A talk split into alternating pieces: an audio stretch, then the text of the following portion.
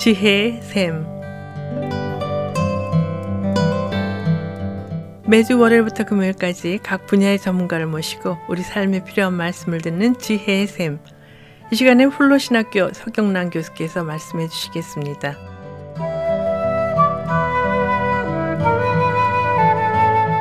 안녕하세요. 오늘 저는 청취자 여러분들과 라르시 공동체를 설립한 장바니에 대한 이야기를 나누려고 합니다. 장바니에는 1928년에 스위스 제네바에서 캐나다 외교관의 다섯 자녀 중 넷째로 태어났습니다. 장바니에는 영국의 나트머스 해군학교를 졸업하고 1945년에 장교로 임명되었지만 1950년에 해군 장교로 제대했습니다. 다니엘은 어머니의 영적 지도자였던 토마 필립 신부를 만난 뒤 한때는 성직자가 되려는 마음으로 신학과 철학과 라틴어를 공부하기도 했습니다. 그 후 프랑스 파리에서 철학 박사 학위를 받고 토론토 대학에서 가르치다가 1963년에 장바니에는 토마 신부가 트로슬리의 발브레디에서 지적장애를 가진 사람들을 위해 작은 시설을 운영하는 곳을 방문하여 수많은 지적장애를 가진 이들의 절박한 상황을 직접 목격하게 됩니다. 그리고 1964년 36세 나이에 장 바니에는 자신이 평생 이루어갈 소명을 발견하게 되었습니다. 그는 프랑스 트로슬리 브레웰에 있는 낡고 작은 집을 사서 개조했습니다. 그리고 그 시설에 지적 장애를 가진 나파엘 시미와 아, 필립소 두 남자를 데리고 와서 함께 공동체를 설립했습니다. 그 집을 방주라는 의미를 가진 프랑스 단어인 라르쉬라고 불렀고 다니에와 그 두 남자는 그 집을 다른 사람에게도 개방하여 서서히 정신장애를 가진 자들과 그렇지 않은 자들이 함께 살아가는 참된 공동체를 이루어 갔습니다. 그 공동체를 시작할 때를 장 바니에는 이렇게 회상하고 있습니다. 나는 라파엘과 필립을 맞이한다는 것이 돌이킬 수 없는 행동이라는 것을 알았다. 나는 우리 사이에 서약이 있음을 알고 있었다. 내가 간절히 원하는 것은 그들이 중심이 되는 공동체를 만들어 그들에게 가족을 만들어주고 그들이 있을 수 있고 성장할 수 있는 장소를 만들어 주어 예수님의 기쁜 소식을 깨닫게 하는 것이었다. 1971년에 장 바니에와 마리 엘렌느 마리, 마티우는 지적 장애를 가진 사람들과 그의 부모들과 친구들을 위해서 어, 루드르 성지 순례를 추진했습니다. 기도의 장소인 성지에서 함께 걷고 함께 여행하는 것은 장애를 가진 사람들이나 그들의 부모, 친구뿐만 아니라 특별히 젊은 사람, 모든 사람에게 중요하다는 취지로 이 일을 진행시켰습니다. 결국 14개국에서 12,000여 명의 사람들이 참여했습니다. 많은 부모들은 그들이 혼자가 아니며 그들의 아들과 딸이 수치스러운 대상이 아니라 그들이 함께 축제를 할 수 있는 존재라는 사실을 깨닫게 됩니다. 많은 젊은이들이 지적 장애를 가진 사람들과 함께하고 그들을 위해 서약을 하는 시간이 모두 기쁨의 순간이었고 또 하나님을 만나는 순간이었습니다.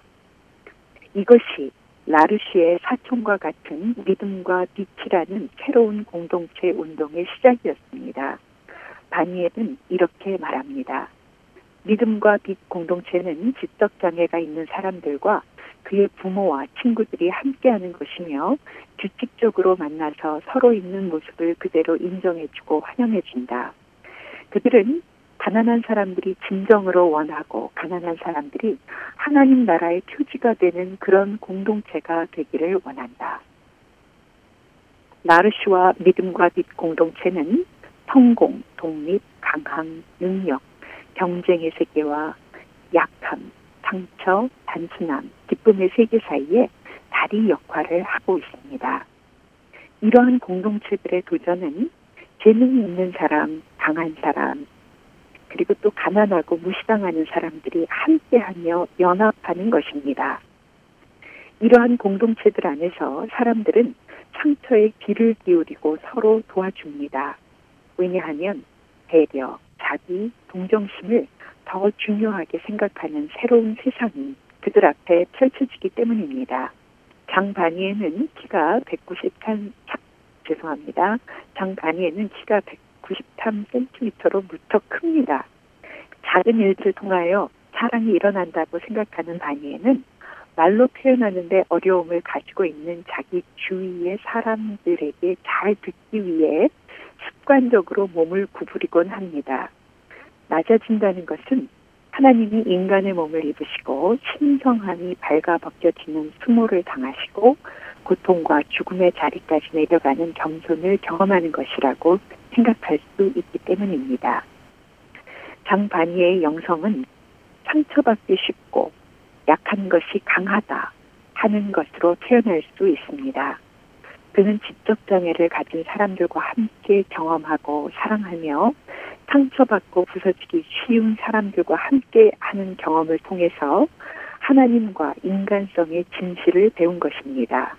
그는 이렇게 말합니다. 성령이 우리 마음을 통해서 움직이기 때문에 각 사람은 유일하고 거룩하다. 2002년 어떤 인터뷰에서 장바니에는 우리의 인간성을 어떻게 이해할 수 있느냐는 물음에 이렇게 대답했습니다. 한 어린 소년에 관한 이야기를 들려드리겠습니다. 그는 세살에 다리가 마비되기 시작하자 점차 온몸이 마비되었고 그 아이는 다섯 살의 나이로 몇 주 전에 죽었습니다. 그 아이가 죽기 전에 어머니는 그 옆에서 울고 있었는데 그 어린 소년은 엄마 울지 마세요. 엄마를 사랑하는 마음은 아직 마비되지 않았답니다. 라고 말했습니다. 이 아이는 믿지 못할 정도로 성숙합니다. 성숙하다는 것은 내가 가지고 있지 않은 것에 대해서 울지 않는 것이며 내가 가지고 있는 것에 대해서 감사하는 것입니다. 그 후 그런 공동체는 전 세계 곳곳에 130개나 설립되었습니다.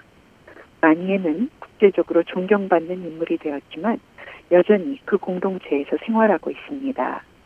장바니에는 그냥 두면 사회적인 피인으로 취급받는 사람들과 어울려 살면서 그들과 친구가 되고 그들을 섬기는 그리스도와 같은 인물입니다. 그는 헨리 나우엔의 친구요 영적 스승으로 유명하지요.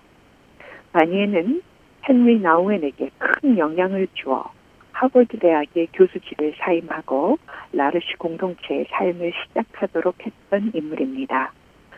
오랜 시간 장애를 가진 사람들과 함께 살아온 그의 고백이 더 많은 소유와 더 높은 상승을 꿈꾸는 우리들에겐 신선한 충격으로 와닿습니다.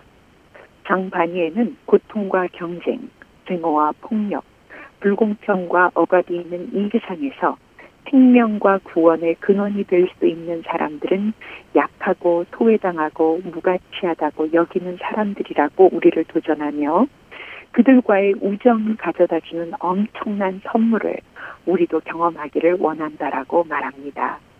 다니엘은 이렇게 말합니다. 우리는 가난하고 약한 사람들에 의해 치유받는다. 만일 우리가 그들과 함께 관계를 맺고 그 속으로 들어간다면 우리는 변화할 것이다.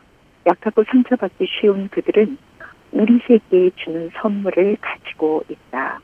그들은 우리를 평화와 일치의 공동체 안에서 함께 하자고 부른다. 오늘도 평화를 누리시는 여러분들의 하루가 될 수 있게 되기를 바랍니다. 감사합니다. 지금까지 플러신학교 서경란 교수께서 말씀해 주셨습니다. 지혜의 샘 오늘 들으신 내용은 극동방송 뮤지지사 홈페이지 usk.febc.net usk.febc.net에서 다시 들으실 수가 있습니다. 아름다운 음악과 기쁜 소식을 전하는 극동방송에서 보내드린 지혜의 샘 오늘 순서를 마치겠습니다.